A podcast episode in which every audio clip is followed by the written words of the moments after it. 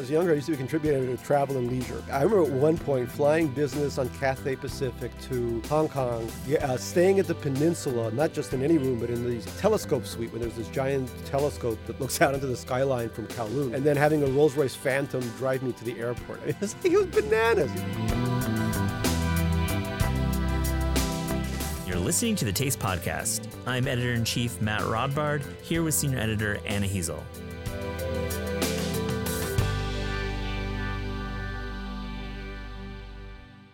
Today, Matt is talking with Gary Shteyngart, a prolific novelist and food writer who's written New York Times bestselling books, including The Russian Debutante's Handbook, Super Sad True Love Story, and his most recent work, Our Country Friends. Man, i am such a fan of Gary Shteyngart, and I've wanted to have him on the show for a long time, and it was such a pleasure to have him in our studio. We talked about how he writes about food in his fiction, the way he textures the writing with real home cooking victories and annoyances, and what he enjoys cooking at home. We also talk about all of the restaurants he loves in New York City, and we talk about 90s New York and some of the great restaurants we've long forgotten, including the great Florent in the Meatpacking District. Here's Matt talking with Gary.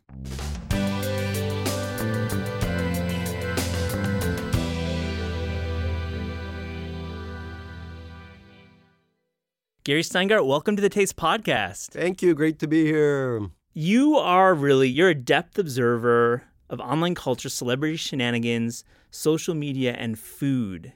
The the consumed, cooked, and projected via social media channels type of food. Mm-hmm. I really wanted to know what gets, what gets you excited about food culture today. I like the fact that anyone can sort of just open a little tiny place and it can become a gigantic hit. Um, if I lived in Portland, Oregon, I was just in Portland for my book tour, and I was just eating from truck to truck. I mean, that's a very developed truck culture. Um, but I think my favorite place in New York last year was the Birrialandia taco truck, which is from um, uh, from Tijuana originally. The kind of food originates, and it's a beautiful, sloppy, wet taco that you dip into consomme. So you know, you buy a taco, you buy a consomme, and even though your taco's sort of like falling apart because it's just brisket with just bathed in soup and you're just dipping it into more soup and I mean it's it's indecent. It's, did you find that proposal. Did you find that on TikTok? Because honestly the birria trend was yeah. was real on TikTok. It was a real thing. I am not a tick, ticker talker. uh, I am on the gram, so I'm. A, okay. You know, it takes me usually ten years to, to find the trend. I just got rid of my MySpace. Um, oh, I am. Congratulations, yeah, Mazel. Yeah, thank you. Yeah, I just you know, it's just there's nothing on it. Uh, but you can still find me at Hotmail, and uh, you know. Um, yeah, I, I, was seeing it pop up on Instagram, and then I have a friend who's sort of like my bloodhound, and he's always, and he um, he spends the whole day just basically walking around the city eating. Um, and he he said, "You got to go to uh, Flushing," and I'm like, oh, mm-hmm. "Oh, it's so far." And then finally, they opened a, a, truck in Williamsburg, so I went oh, across yeah. the river. I'm scared of subways because I'm claustrophobic. So when mm. I have to get to the when I have to get to the uh, the boroughs from Manhattan, I take a ferry and a lot and the ferry often drops me off right where the good food is like sunset park and uh, uh, Astoria or LIC, Long Island City, or anything like that. So I've been hopping around.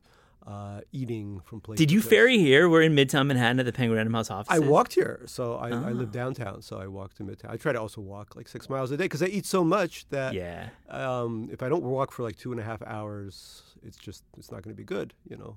So we met. I say met quote because we just met today face to face, but we we emailed maybe like six years ago when you blurbed very kindly my cookbook Koreatown. Yeah. Yeah, that was the uh, tastiest book I've ever blurbed. It was amazing. Thank you for that. Sure. And and uh, our country friends has uh, a real distinct Korean thread there. There's two main characters mm. who are who are Korean. Yeah. And you write um, very vividly about Korean culture and Korean food. And I just wanted to know, like from the jump, how do you bring this distinct Korean flavor to your writing, which you've had in many of your novels. I am surrounded by Korean Americans. That friend I just mentioned, the Bloodhound, the, you know, who goes around, he's Korean American. My wife's Korean American. My kid, I guess, is half Korean. Um, yeah. My mentor, Chang-rae Lee, the author of many great books, was Korean American. Uh, two of my best friends. It just goes on and on. So I and, and I went to a high school that was very. Um, there were a lot of kids from immigrant backgrounds like my own. I was born in Russia and the Soviet Union, and there were a lot of kids from Korea, India, China, etc. Uh, and so I, you know, people were just sitting around eating kimbap, you know, which is a kind of lunch dish with uh, rice and seaweed. It's like a it's like a roll, but it's very substantial, and you can stuff it with anything. I've had like foie gras kimbap somewhere. Oh, over uh, David uh, the Momofuku. Yeah, Momofuku. That's Yeah, right. That's, yeah, that would yeah. be it. That would be it. Yeah, yeah. And um, you know, and when I go to Seoul, I, I have a lunch. You know, I just it's such a cheap but incredibly filling lunch. So. Uh, all that culture has always been marinating, kind of like the beef. Uh, and one of my favorite restaurants, which was in- in Koreatown, just closed recently, Madangsui, which, do you know that place? It's, it's uh, they did micro brisket, they did a kind of thick ribeye. Uh, it was really very delicious. Sunwon Garden. No, um, Madangsui. I, I think Shanghai or somebody, some Korean American took me there, and it was. They did a really great job. I was very sad that the pandemic killed them. oh, Um, that's sorry. I didn't didn't know that one. And yeah. what else do you like in 35 and 32 here in the city? Um, you know, I, I think I like some of the stuff a little closer to me in downtown. Like I like uh, Atomix is Oh, great. yeah. I love Cote the steakhouse. sure. Um, that's a really beautiful piece of beef. Um, yeah, the last time I went to Seoul, this billionaire friend of mine took me out to like this pretty unassuming steakhouse, but it was like you know everyone, all the heads of the chaebol, the you know the, Oh, yeah, the chaebols. companies, the chaebols, they were all eating this really delicious steak that's been marinated in cognac for years, and you know, it was just, just exceptional. Gary, that sounds rad, man. Yeah, it really Cognac marinated bulgogi or Oh, kalbi. Yeah, kalbi bulgogi. Yo, man. Yeah, yeah. I love So- Mm-hmm. Seoul. I was just there last year in November. Eh, What a city! I feel like no one is writing about it vividly. I feel like. What do you What do you think? Have you? W- will you set a novel there? I, I would love to. Um, you know, I've written, so I did a piece a long time ago for Travel and Leisure when I kind of rate, ate my way around Seoul. And then I did a really weird piece for the Smithsonian magazine where I, I researched robots in Korea. So I went Yeah. from like one robot manufacturer to another and uh, and but also ate my way through it too. I went to the opposite coast. You know, Incheon is on one coast, and I can't remember what the town was on the other side. But they really- Pohang. Yeah, maybe. Maybe that sounds kind of familiar. And, and crab was one of their specialties. Yeah. They had a lot of crab stuff, uh, like uh, cr- crab bibimbap, which was incredible. Oh, yo, that sounds know. good. I- feel like um, Seoul will have um, its Tokyo moment. Yeah, I hope so, At yeah. Yeah, yeah. You know, because it's kind of a, it's a huge city. Obviously, I mean, so is Tokyo, but it's, uh, you know, the, the subway connects it really, the metro connects it really nicely. You can be anywhere in 20 minutes, you know, because it's such a fast, wonderful subway. So you can really eat your way through that town too. And, and great uh, food stands too. So. So your character Ed, who is Korean American uh, or Korean, I'm- unsure if it's Korean, Korean, Korean, Korean, with- Korean, right, with- right, But he has British, UK, uh, sorry, UK, Swiss, and Canadian citizenship. That's He's right, a real that's- citizen of the world. Yeah. a real slasher, yeah. Yeah. But Ed um, has this amazing line: um, "The world needs another Mediterranean cookbook, like I need another ulcer." it's so fun. I, I wonder, do you believe personally in that sentiment? And then the second part is, do you like what is the cookbook that we do need? So here's the thing, and, and I'll be I'll be completely blunt. Uh, I eat like a maniac. And, you know, if you follow me on Instagram at Shteyngart or, or Twitter or anything, all I'm doing is eating. You know, and then I walk six miles or I swim for two hours to try to keep some of that weight off. But that's all I do. But I do not know how to freaking cook. At all, I don't know how to boil water. The last time I did, you know, the water exploded somehow. I, I caused like a Chernobyl type thing in my kitchen. Everything was, you know, and it's funny. Upstate where I spent half the year, we have the sh- a chef used to own the house. So there's this like incredible. I don't know how many range burner range with hmm. twelve burners. 12? I don't. I, don't, I, don't I, I can't even count them. I don't know. There's a lot of burners. I don't know what the hell's going on. There's all these buttons. It's like a Yeah. compu- you know airplane cockpit to the baking oven. You can put an entire pig in there or Yeah. something. But it's completely lost on me. And my wife thankfully cooks a little bit, but you know we're all very busy, so there's a lot. In New York, I just eat out all the time. But um, uh, upstate, we do sometimes cook for Christmas or something for friends, and so we'll put you know throw in a pig or a moose or I mean. Do you feel though that you have a sense of the cookbook world? Like, I mean, I know you're not a home cook, but you are you write books. And I do know. I, I mean, you know, I enjoyed your book quite a bit. I enjoyed another book, uh, and I recently r- ate there in Portland, uh, Kachka, which is an amazing, uh, you know, Russian food. Look, I'll be honest, it's not my favorite food, even though I grew up there. Uh, it's not very spicy. It's kind of everything's boiled and kind of a lot of sour cream and butter. It's not my favorite, but uh, they do an incredible job, kind of hipster Mm. Russian cuisine, really great. And they wrote a very funny kind of book. Also, you know, um, going at one of their, you know, just like in your book, somebody has some of the heritages from there, and they and they get to contribute. So I do love to read those books. Like I can read them, you know, and they're fun, but uh, there's got to be a narrative to it too. So it's not just you know, oh now. Now we're going to cook this. We're going to cook Yeah. that. Uh, but uh, my wife is a really good cook, so I often buy her uh, cookbooks. For me, the more interesting stuff is sort of if I were to attempt cooking, it would be I guess I would go to like the Mark Bittman land. Um, I Yeah. think he also lives upstate, um, and he He's you know, yeah, he's down uh, in in Cold Spring. Cold Spring, right, Yeah, right, right. yeah. So he's a little bit nor- uh, south of me, but um, uh, I'm more in the Rhinebeckian. yeah, yeah. You're in the. Rhinebeck land. I live Rhinebeck upstate as well in Orange County, Yeah. so we can we can debate who has the better food. it's funny. There, there used to be like a lot of yeah, east, east, you know, like East Coast, West Coast. It was like east side of the river, west side of the river. But even now, I admit that Kingston right now has the best food scene, and that's a, you know, that's a town of about twenty six thousand people, and a lot of Brooklynites have fled there to the point where when I was getting my license renewed. Uh, during the pandemic, this woman came out and was like, in the DMV, and was like, "No Brooklyn people." it's funny how uh, Kingston does have incredible bakery and and pizzas up there is very good. The pizza's good. Lola's Pizzeria is Yep. great if you try that. And then also the Kinsley, the Hotel Kinsley has a beautiful restaurant. Ah, I don't an old bank. And uh, food is really spectacular. Well, this is an endorsement for Kingston and paid for by the Kingston Tourism Yeah, the Board. Kingston Bureau of uh, Um, Eatings. Speaking of, you're not a home cook, but you can write food scenes uh, beautifully, and and Yeah. I want to call out the Tonnato and Snap Yes. scene. Yes. Um, I, I really anybody. I hope our listeners have read your book, Our Country Friends. It's worth it just for that recipe.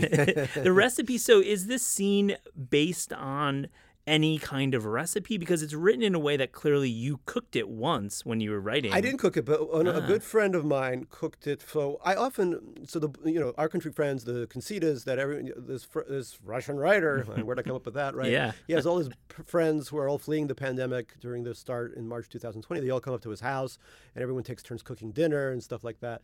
So, um, and I do something similar. I have uh, during the summer, I invite a lot of my friends from the city to come up.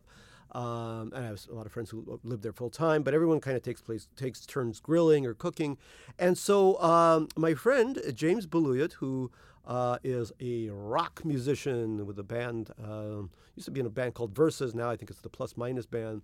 Really great band. Versus the rules, man. Yeah, Versus Rules, What a great band. It's a great band. oh yeah, damn! yeah, yeah. Nice, nice reference. Nice reference, right? Yeah. So I've known him way back in the day when I think Versus it was it was still called Versus, uh, and so I invited him up a couple of years ago, and he made this incredible vitello tonnato, which I love.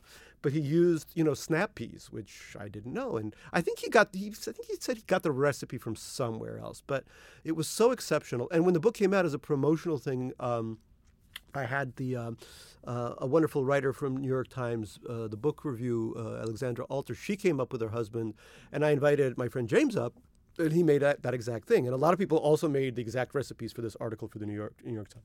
Yeah, it's really beautiful, and I feel you even if you're reading this in winter when snap peas aren't in season, I'm like gonna go find some snap peas. Yeah, yeah, and we actually so we you know there's there's wonderful food stands all over Sure. upstairs, you know, so we would buy the snap peas and then we would get oh and also grilled sardines. He makes these really beautiful. I don't know how he just grills them perfectly. That's a delicious, you know, an underrated fish. And uh, actually, one thing I eat that I know how to make because I just open a can is um, there's all kinds of Portuguese really high end sardine makers, and they make them in spices and vegetable and hot vegetable oil. Oof really delicious. So that you know, I open up that, I um, toast up a piece of bread. I know how to do that. I put out some beautiful color, you know.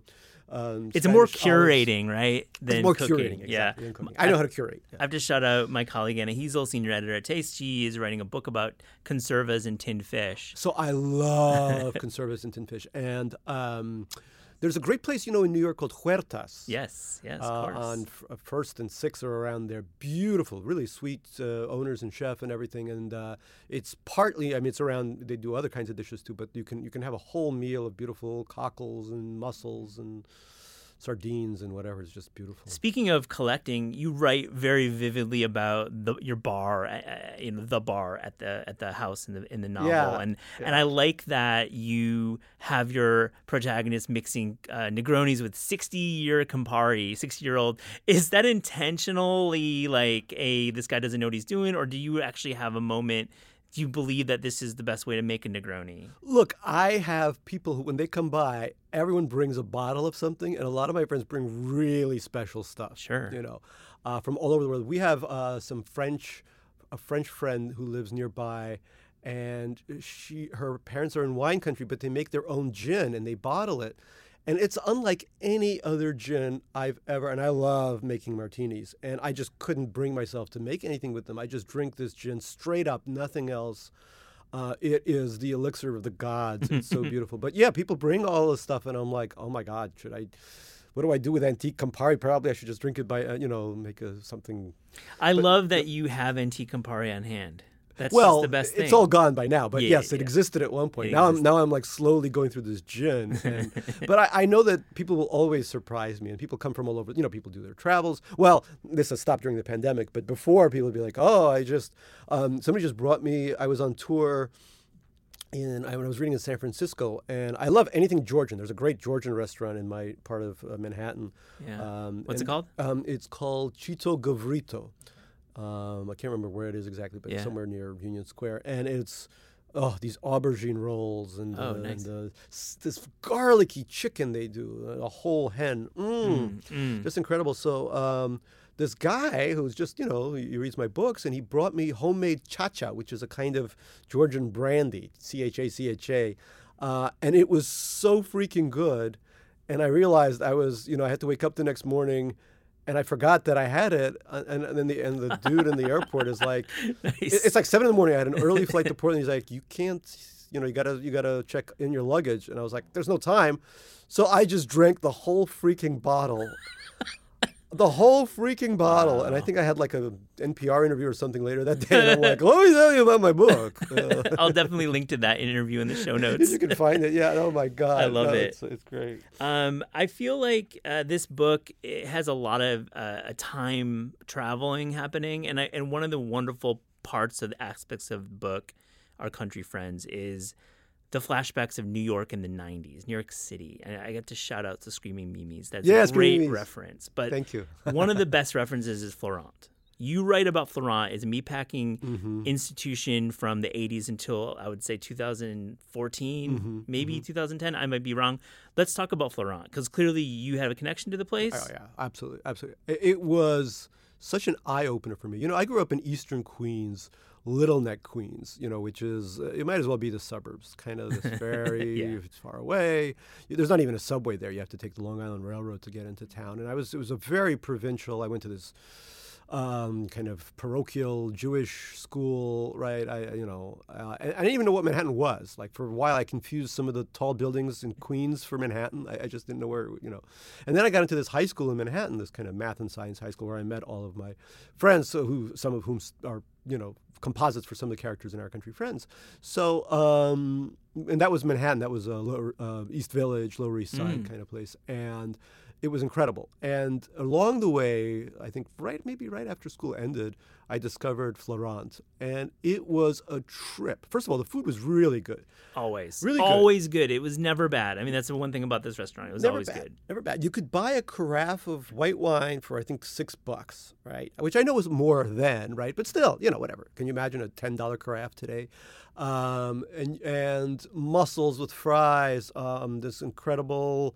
Um, what was it? Oh, it was like a goat cheese spinach. Again, remember I was from nowhere from Hickland, and for me, this kind of you know cheap French food, please.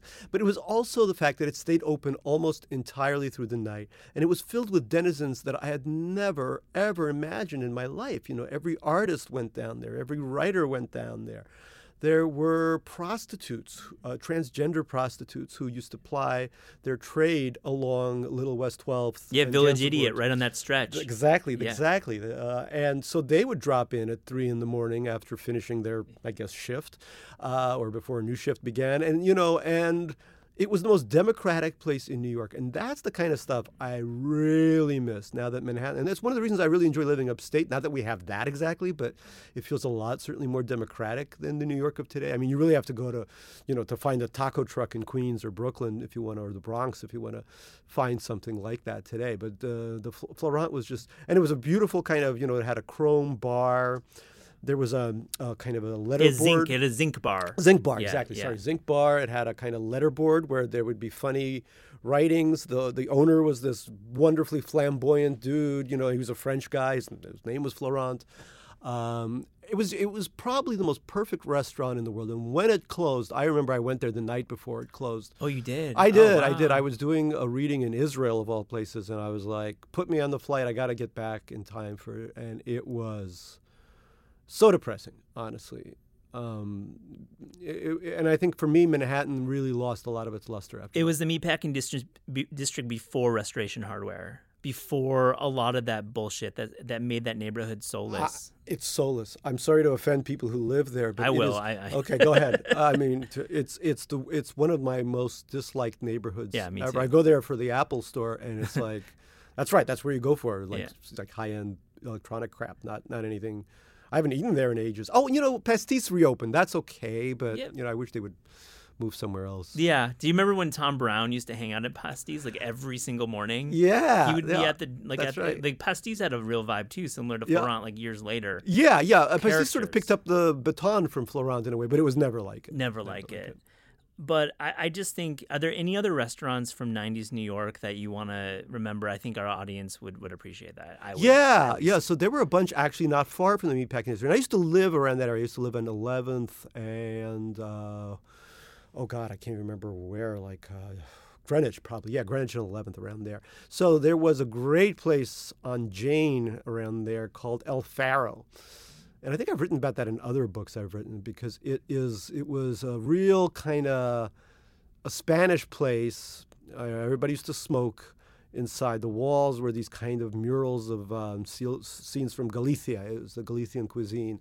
So marascada in green sauce, like thick and garlic or shrimp al ajillo, and as everything was. I mean, the salad had garlic on it. The tablecloth had garlic on it. You know, you walked out of there and you would smell like garlic for the rest of your life, and, and smoke because people would smoke Yeah, while what a wonderful bouquet there. The garlic breath and the then the cigarette. I the mean, cool you know, and. I remember like people go on dates. I would make out with people after Yeah. smoking and eating there. I don't know how the hell because it didn't matter at that point. You know, everyone smelled like a, a garlic ashtray. um, just delicious, delicious food. Yeah. Another place. Um, uh, what the hell was it called? Rio Mar, which was also which was right down the street from um, Florent, um, in one of those sort of triangular buildings, beautiful buildings. Um, also Spanish food, uh, specializing obviously in, in seafood. Uh, I, went, I saw I think the biggest roach I've ever seen in New York the, on the wall there. It looked like one of the lobsters had escaped. For a second, I was like. Huh? Get him back in the tank, and then I'll even then he sh- flew flew away, and I was like, "Oh, Oh my god! I'll even shout out the old fatty crab that was Fatty it. Crab. Remember Yeah. fatty crab? I remember Fatty Crab. I think one of the owners of Fatty Crab, I don't know how this works. I think they have a place in Hudson, which is another great food town upstate, called Back Bar. Zach is, Pelaccio. oh, that's it. Zak Pelaccio. Hopefully one day will be on the podcast. I, Right. Old, uh, you know, acquaintance of mine. Good guy. Real Good guy. Yeah, yeah, yeah. He's in, he's behind that, right? So- Yeah. So, that's a great place, and they do a kind of um, they do all of the cuisines of South Asia, of Southeast Asia, which can be a disaster, obviously. Yeah. But everything has a very specific taste, and everything is as spicy as it should be. So, highly recommend. When handled in the right hands, like Southeast Asian cuisine, Yeah. my goodness, yeah.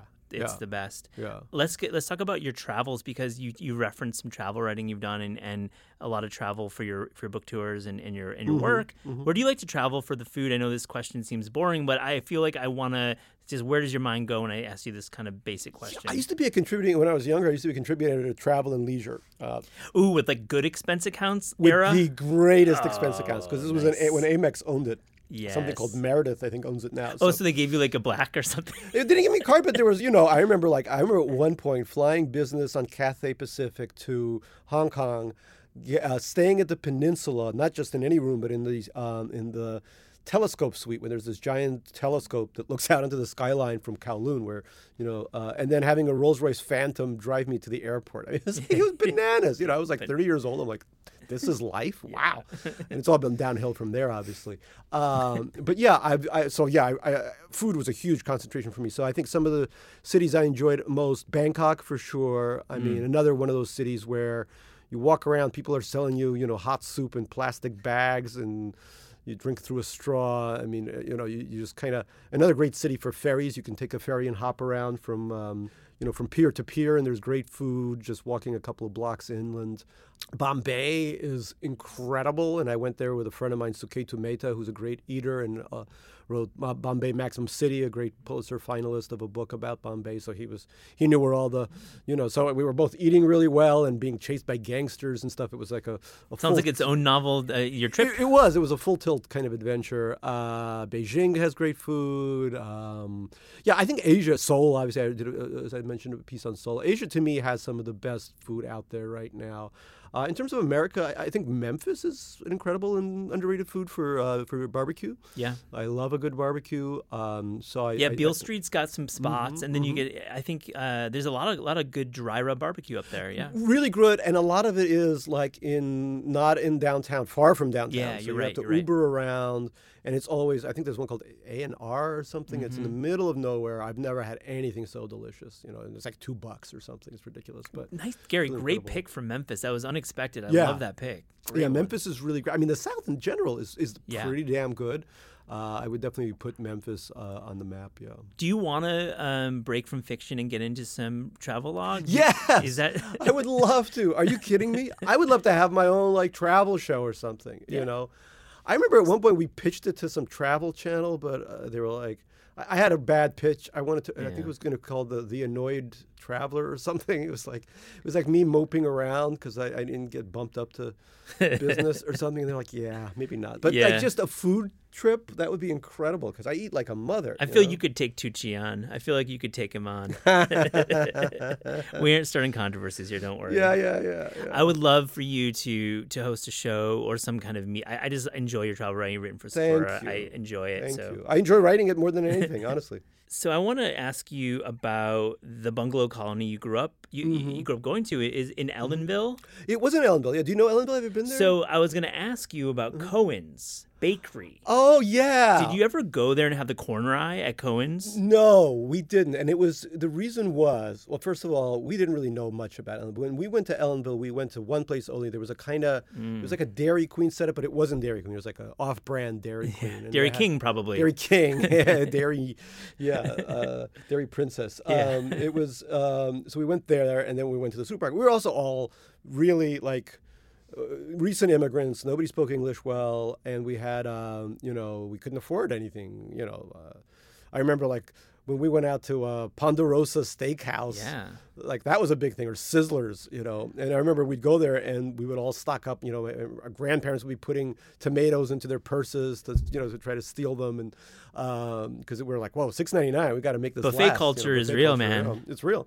So uh, we didn't. I don't think we. But there was a woman who drove around in this station wagon, this gigantic like AMC or something station wagon, and she would sell. She was this big woman, and she would scream, uh, "Breads, cakes." All across the bungalow colony, and all these Russians would come out for a quarter. You could buy a Danish for fifty cents. You could buy like a What a cool memory. croissant. Yeah, and so I wrote about this in a memoir called Little Failure, and all of a sudden this guy wrote in and said, "I think that was my mom." Uh, And he said we had a difficult relationship, I think, and she had issues and stuff. And that was very interesting because to us, she was like the br- the bringer of bread. she was the know. baker. Well, I have to say, in Ellenville today, there's a re- bakery called Cohen's Bakery. Ellenville is on the Whitaker Honkston over the hill up in the Uh-huh. Catskills, and I feel like it is the best Jewish bakery in New York State. Wow. and the corn rye that they're making is insane. It is so good. It is it is the most deeply flavorful bread, and it, it has a texture. I think good rye has that vel- that velvety texture, yeah, I love right? good rye. Oh. Good rye. It's, it's corn rye. So I was just wondering if you've been up there. I, I highly recommend I, I. I'm gonna go for sure. I'm gonna go for sure. I actually wa- and there's an, there's a restaurant there that people have been talking. about. I hope it didn't close. Mm. Uh, Aroma or something. Aroma Mm-hmm. something. I don't know if you ever you haven't ever tried it. I, I would love to try both. Go to the bakery and the restaurant. I've not been to Rome. I've heard about it, but I, I know there's some some cool things in Ellenville, very small little town, and it has a So great little theater there, though. yeah, the theater. So what is the theater now? Movies or is it uh, Uh, plays? it's a stage. It's a It's summer a stock. stage. Yeah. Oh, because I think it was at one point a movie theater because I remember seeing Octopussy there and being so wowed by that. I think it was my first Bond. Oh, there is a movie theater. Of course, there's a movie theater there, and it's an old two screener. It's Uh-huh. Yeah, yeah, like yeah, yeah. Wonderful little. Yeah, spot. yeah, yeah. Oh, really yeah. great stuff. Like a quarter for popcorn back in the day. oh my god, I had such great memories. I'm glad we're talking about uh, TV and film because you write for Succession, and I and you also just praised Yellow Jackets, which Yeah, shout out yeah. Yellow I, I should Jackets. I should preface by saying I've done some some stuff for Succession. I'm not like you know Okay. one of the main writers, but I do I did work on the second M- season. my error, uh, not yours, because that was clear when I prepped. It was you're a consultant on a Succession. Yeah. So I guess what draws you to this TV work, and, and in terms of the TV work, um, do you write food scenes? Because you have such this grasp of food Uh, writing. yeah, yeah. I mean, I do. I haven't. I've never written a food scene. Uh, I hope to write a food scene. Uh, I find TV really. I'm. I'm a very dialogue-driven writer, so a lot of my uh, books, you know, just people talking, people talking over food, and you know, prestige TV is all about people talking over food, sometimes in a private jet. But that's the, you know, that's that's Succession really. They're all just talking and drinking and uh, making snide remarks over really ex- overpriced food, and um, so uh, yeah, I, I, I would love to I would love to write a food scene. Um, uh, and I th- uh, shows like Billions have great food scenes. You know, they often call out great New York uh, eating spots. I think the people that write for that are big foodies. Yeah. the creator is is clearly a foodie. The He's- creator's a huge yeah. foodie. Yeah, absolutely, absolutely. Um, yeah, Koppelman, right? Yeah, yeah, Brian Koppelman. He's definitely like hanging out with a lot of food writers, and I, I like obviously TV that has like a real understanding of food and not just a surf- Yeah, superficial. Like yeah, resonates with like ninety eight percent of the population. Yeah, and you know, I, I on, on that note, I love hanging out with uh, food critics. You know, I just recently had drinks with Adam Platt at Pastis, actually. Oh, cool. You know, and he's really great. He's got a nice kind of. Uh, a no BS kind of attitude toward restaurants in New York. I remember uh, Pete Wells, whose, whose critiques I love. I remember having dinner with him too. So there's some really, really delicious writers out there. I love we, you can learn a lot from a food critic, and on this show, just going to shout out, we've had interviews with Bill Addison at the LA Times, Ruth Reichl, former New York Times, LA Times, sure. uh, Pete Wells previously. Oh yeah, yeah, yeah. Pete. Yeah, that's is Yeah. that who I said? Or- Yeah, yeah, Pete. Yeah, Pete, we've had him all on the. Taste podcast, and we and, really and. Robert Sietsema. So Oh, I love his stuff he's too. great, and you can learn a lot from the critics. Love his stuff. Yeah. We ask all of our guests on the Taste podcast if there was a book that you could write, a cookbook. Let's just say cookbook, Gary, without a budget or time or any even a deadline. What would that cookbook be? Wow, that's a really tough one. I feel like if it existed, maybe it already exists. Has, does Russ and Daughters have a cookbook? Ooh. Ooh, don't quote me on it. I'm gonna say they've got such great branding. They must, they must have, a have, one. See, this is the thing. So if they have one, then that kind of destroys any need for a cookbook for me because Yeah. that that kind of cook because they're incredible in that they have an amazing drinks list, one of the best drinks list. I mean, their mixology is second to none. cool place. Um, you know, I love because the Russian idea of food is you're basically it's, it's all about zakuski, which is sort of the appetizer. I mean, the main dishes kind of suck if you ask me. Sorry, all the Russians out there, but it's the you know you're sitting around little bits of herring on pumpernickel toast or sturgeon or sable or any of one of these wonderful fishes. You put it in a blini, you put it on some kind of rye or, or some kind of peasant bread, uh, some pickles, and then you mix it with incredible drinks, right? And that's all you need, you know. So if there was, if that's, you know, that's what I like to serve people. That's my contribution when when my friends make uh, dinners, you know, and they cook these. Uh, very complex, you know. My friend Suketu makes beautiful Gujarati vegan dishes, uh, or Mm-hmm. Oh, that's vegetarian dishes, and my, um, you know, my friend James makes that incredible vitella, and I will make, I will open up some beautiful Russ and Daughters sardines, slap them on pumpernickel bread, and get some incredible vodka into the mix. And I think uh, a little bit of talking- vodka goes a long way. it really does. And Gary Shteyngart, thank you for joining us on Thank so podcast. much. Thank you. Appreciate it.